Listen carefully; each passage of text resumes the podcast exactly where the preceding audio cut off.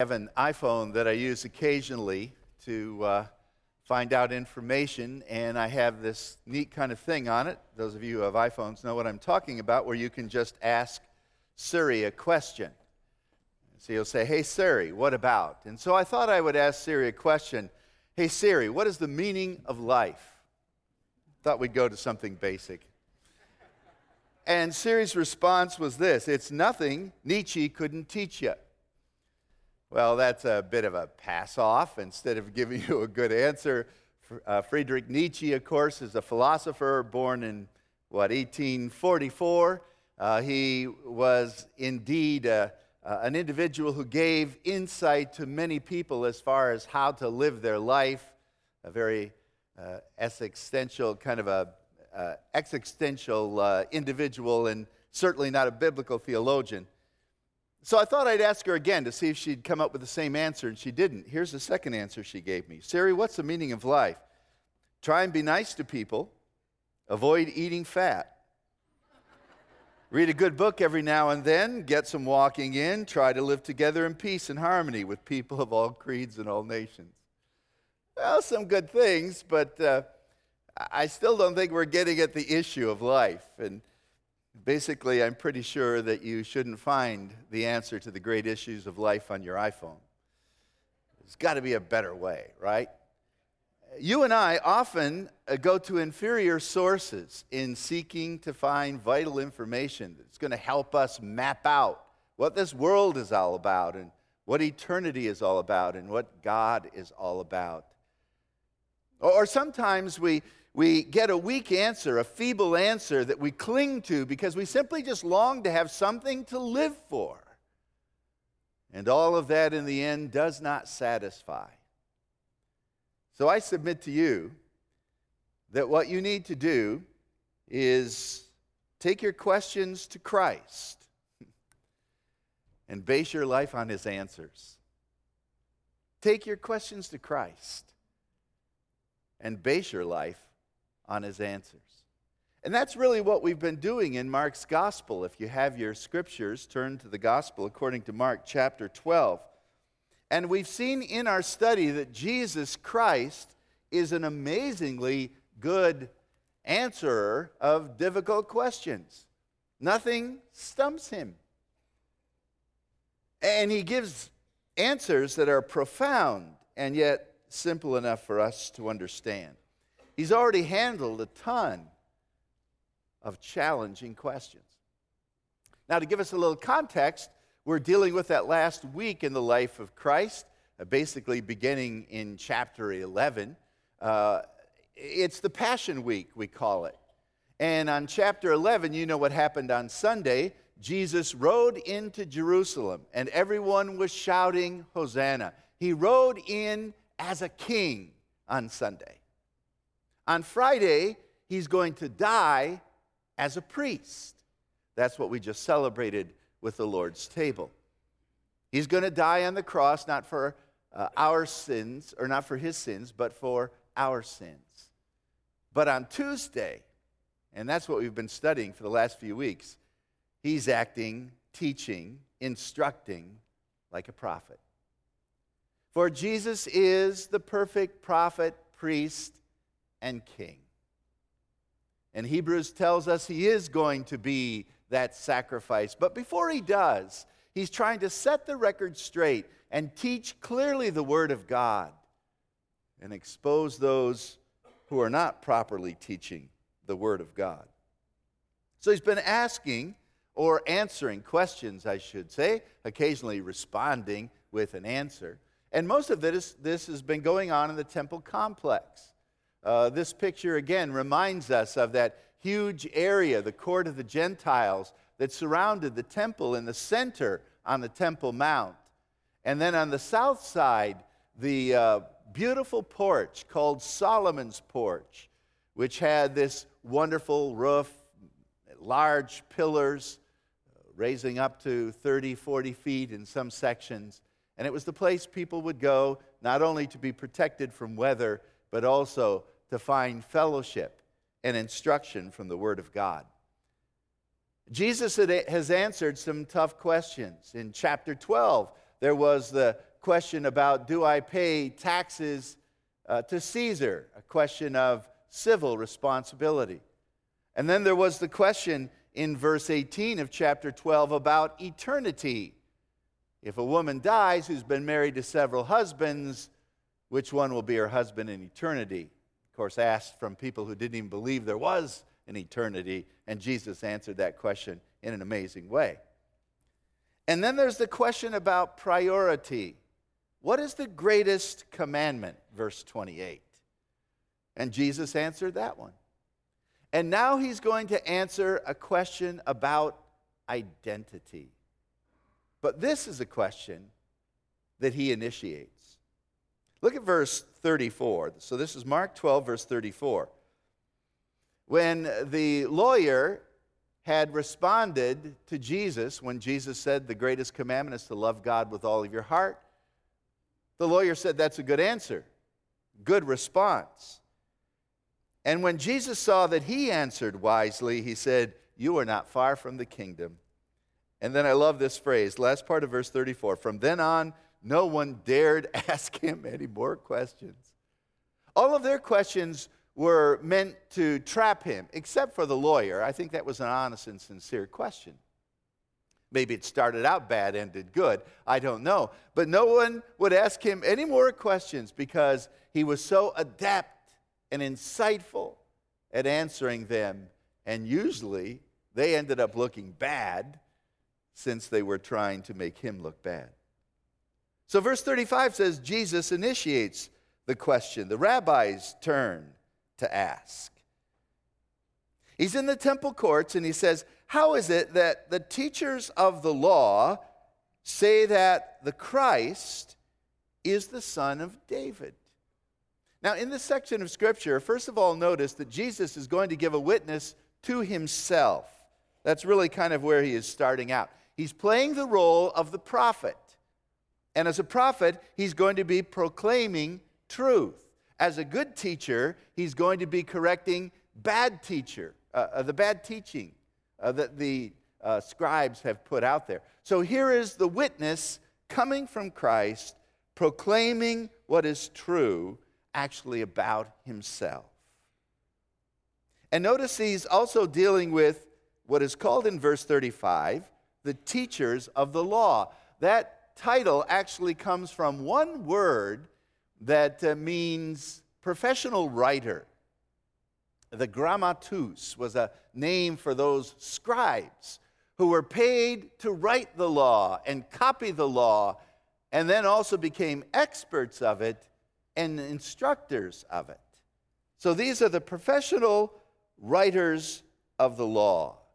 It's a title that is used about 20 times in the gospel according to Mark. And Jesus has been at odds with this guy, these guys from the get-go. In Mark chapter 1, verse 22, when Jesus taught in the synagogue in Capernaum, it was there that the people said, Wow, this guy, Jesus, teaches with authority, not like the scribes, the teachers of the law. And so from then on, these guys were trying to somehow upset him, discredit him, and now during Passion Week, kill him, eliminate him. But Jesus asks the question that really has two parts. And the first part of the question is about the Messiah being the son of David. So this is all a witness about himself. He simply says, how is it that the teachers of the law, the scribes, say that the Christ is the son of David? Now, that was commonly believed, and indeed accurate and true. We read just a moment ago, or uh, responsively read from Isaiah chapter 11, that talked about David being that shoot of Jesse. He is coming from, uh, uh the, the Messiah is coming from David's line and Jesse being the father of David. 2 Samuel chapter 7 says, When your days are over and you rest with your fathers, I will raise up from your offspring to succeed you, one from your own body to establish the kingdom. And he is the one who will build up the house for my name, and I will establish his throne and kingdom forever. So to David, he says, From your own line, I will raise someone up. And so Messiah is the lion from the tribe of Judah. And he's born in David's city, Bethlehem. And even in the New Testament, in John chapter 7, when Jesus was interacting with the people, probably during or just prior to this Passion Week, they acknowledged the Messiah, the scriptures say the Messiah comes from David's line. So Jesus was establishing a point taught by the scribes and believed almost universally among the people of God. The Messiah is coming from David's family. David was Israel's best king. He's the model king, and Messiah will be David like. By the way, when you get to the New Testament, genealogies are used both in Matthew and Luke to prove that Jesus is the son of David. He has to be, or he doesn't qualify to be the Messiah. So he just acknowledges this point. All agree. But notice the second part of the question. After establishing that Messiah is the son of David, verse 36, he says, But David himself, speaking by the Holy Spirit, that is, David's words are not his own. He is indeed the voice, but God is the breath. David is the one who will proclaim, but the inspiration is God. And when you read the book of Psalms, understand that those Psalms from David are not from David. Oh, they explain his experience and they come out of his mouth and maybe even through his own personality, but they're the words of God. So David could say, The Spirit of the Lord was upon me, the Spirit of the Lord spake by me, and his words were on my tongue. So David, under the inspiration of the Holy Spirit, said, The Lord said to my Lord, Sit at my right hand until I make or put your enemies under your feet. David himself calls the Messiah Lord, then how can he be his son? And this is something that the experts of the law never thought of. Here's the second part of the question. First part, Messiah is going to be the son of David. Second part, he is Lord of all. And yet, this brings us into something of a conundrum. It's a puzzle, an enigma. How can this be? It doesn't make sense. The one who is coming is not only David's son, but he's David's Lord. And the greatest king of all is calling his son Lord. The Father is superior to the Son. Why would he call him Lord?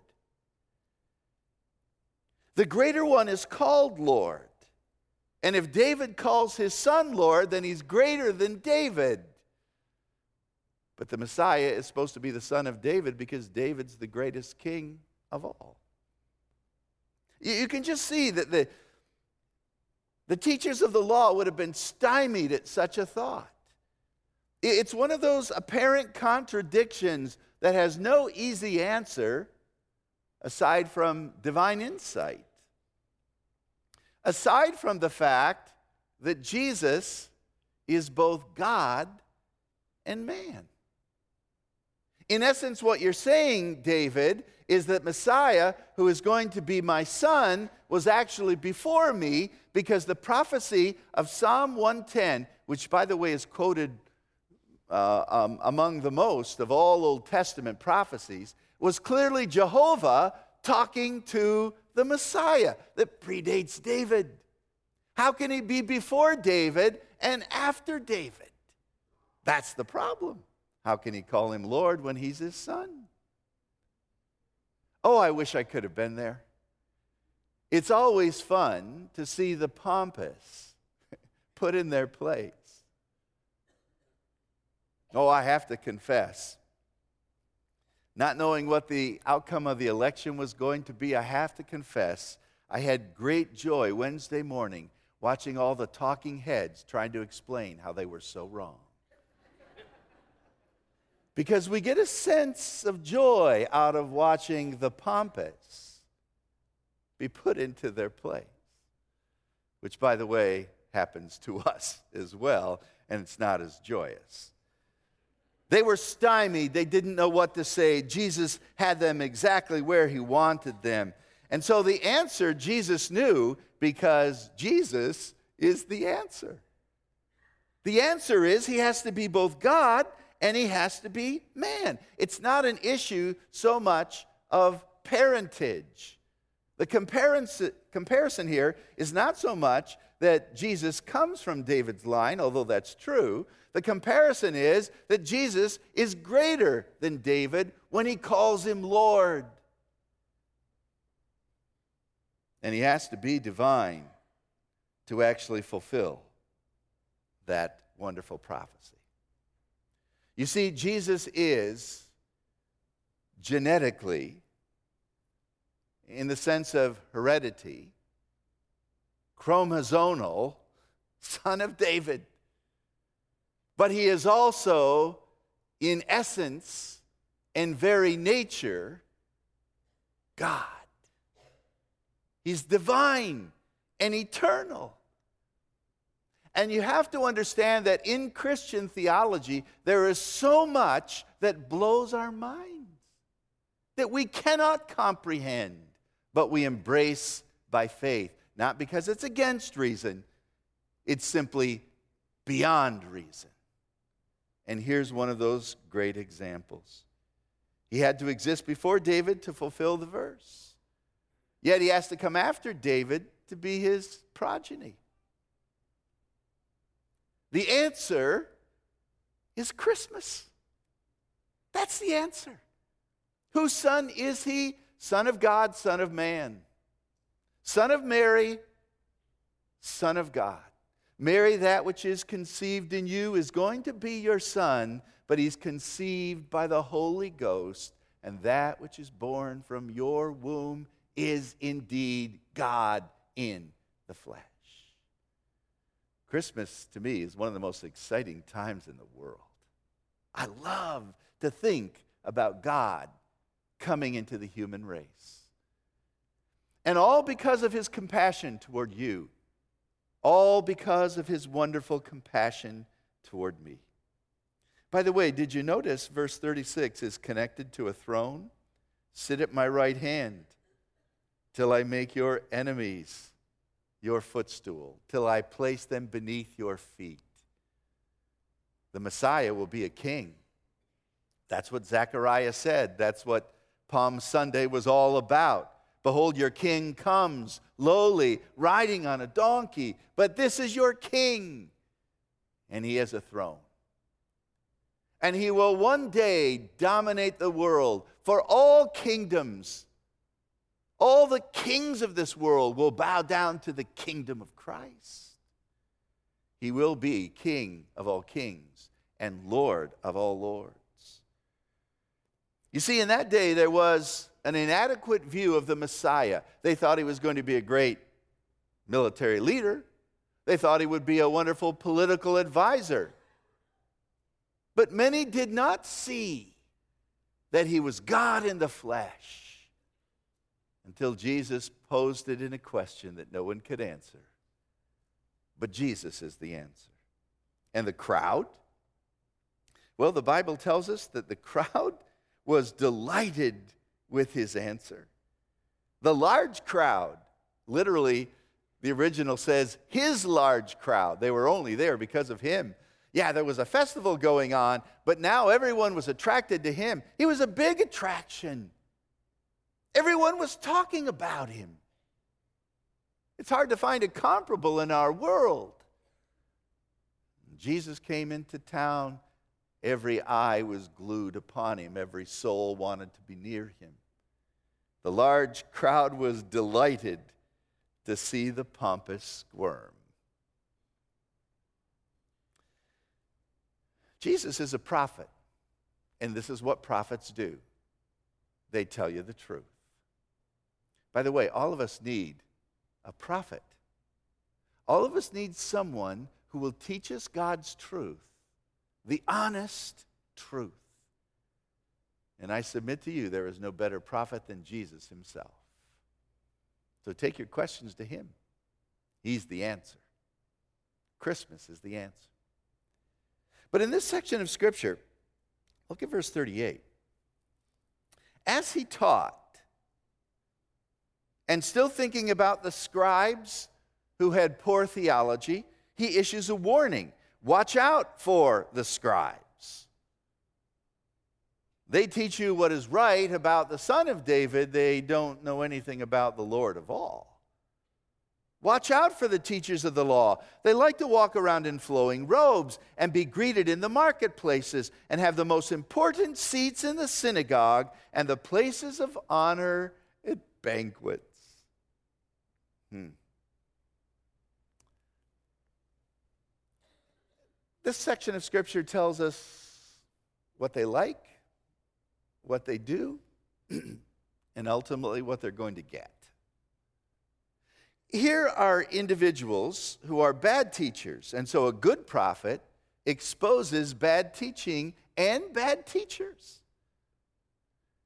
Because there are charlatans out there who aren't in it for the glory of God. And unfortunately, they were in this camp. Remember a little while ago, Jesus put down Gentile leaders when he said, My uh, servants are the greatest in my kingdom will not be like Gentile leaders. They love to rule it over people, they love to be tyrants and dominate others and command people. They abuse their authority and those who were under their care by being tyrants. That's the Gentiles. What about the Jewish leaders? Well, some of them abused their authority by simply being frauds, taking what didn't belong to them. Now, notice the scripture tells us that they liked clothes. Very interesting word is used in verse 38.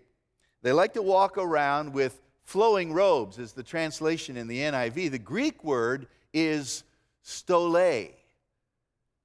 You say, well, what does that mean? Well, it's where we get the English word stole taken right from the Greek. And it means some type of, I, I guess with ladies, it's not so much a, a, long robe, but a long scarf or a wrap or something that they might wear. That's the stole.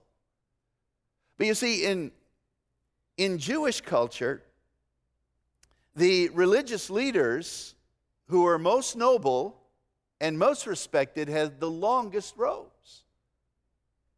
And according to Numbers 15, you had to have tassels in the bottom of your robes. And according to Matthew 23, these teachers enlarged the border of their robes. I'm sure their robes were scraping the ground.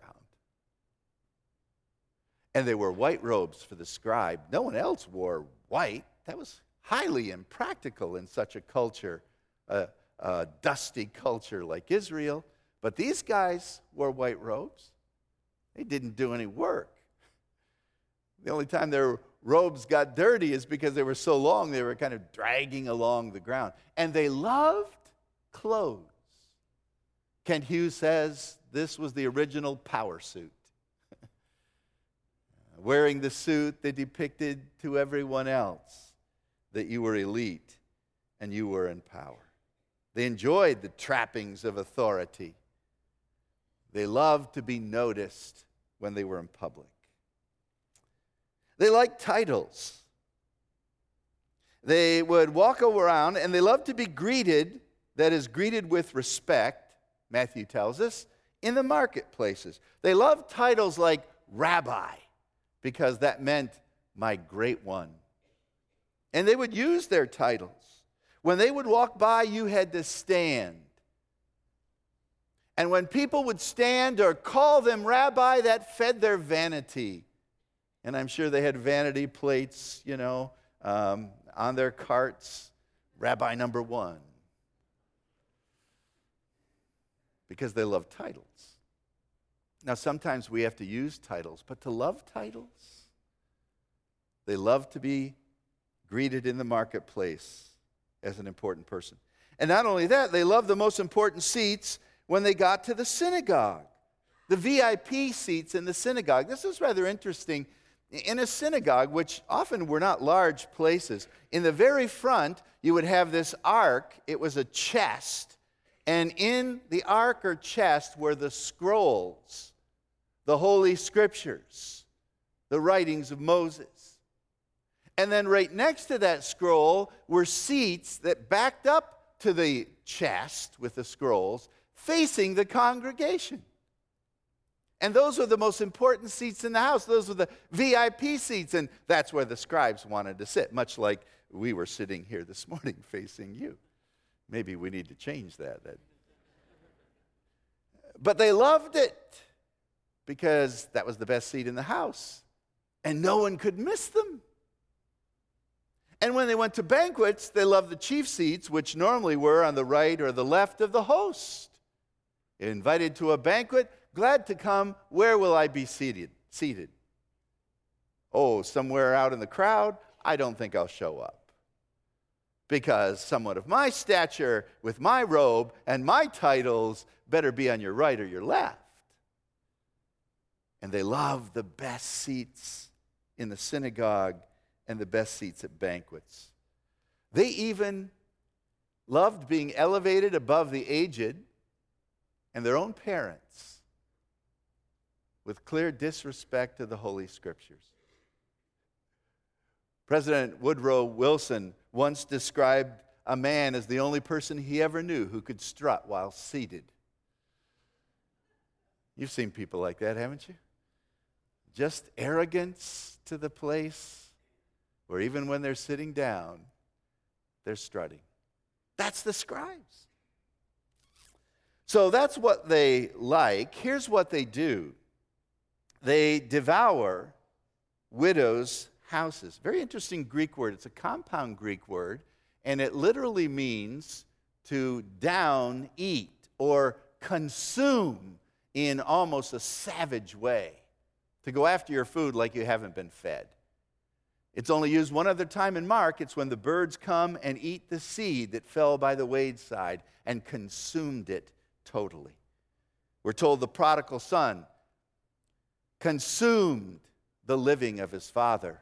And we're warned in Galatians 5 don't bite and devour one another lest you consume each other. Same idea, same word.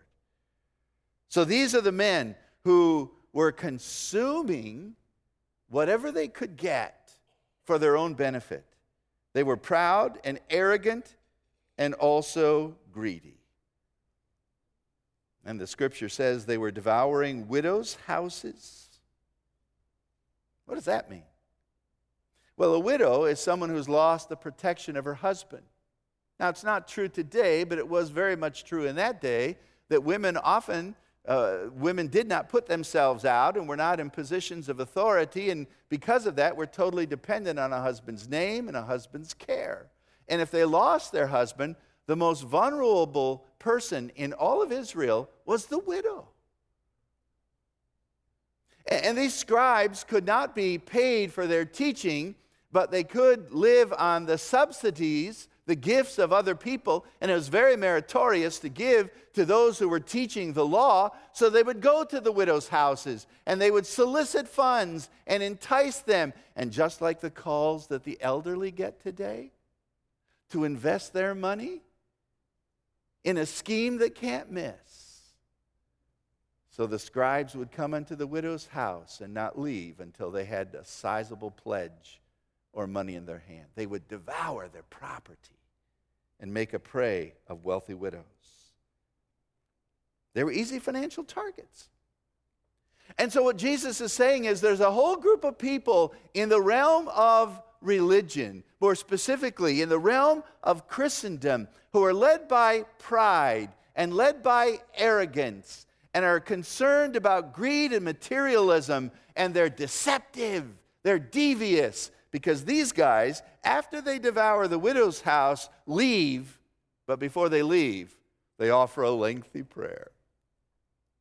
In fact, some translations have it this way they devour the house and then, as a cover, make a long prayer. They were notorious for praying long because the longer you pray, the more godly you are, the more you know. Have you ever listened to someone pray and you get the sense that they're trying to tell you everything they know theologically or the book that they just read the past week? Forgive me for that. I'm sure it comes through. Some of you are nodding. yeah, that's what you do. To pray a long time. I'll never forget one time a guy was praying in a D.L. Moody evangelistic meeting, and he kept going on and on and on. And people were getting fidgety. And Moody finally got up and said, Well, our dear brother is finishing his prayer. Let's turn to hymn number 513. I just wish I had the guts to do that sometime.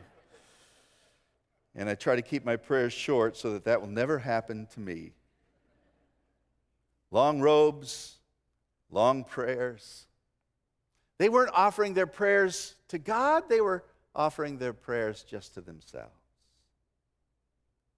And so, in the end, Jesus said, You've got to make sure you know who I am, and you've got to make sure you serve God with the right motives. Because that's what is so vitally important to understand the character of Jesus Christ. Matthew chapter 22 puts it this way What do you think about Christ? Whose son is he? What do you think about Christ? Is he son of David? No doubting that. Is he son of God? And if he is, call him Lord and follow him. And then when it comes to serving him, make sure your service is not motivated by selfish ambition. Serve God from a pure heart, and he will bless you in a mighty way. Let's pray. Heavenly Father, I ask this morning as we think about the cross and as we think about the manger, as we think about your incarnation and we think about your crucifixion, we acknowledge with all of our hearts that you are God come in the flesh to die in our place so that we would be redeemed. You are our prophet, priest, and king. May we learn to take all of your, our questions to you and to embrace all of your answers. In Jesus' name, amen.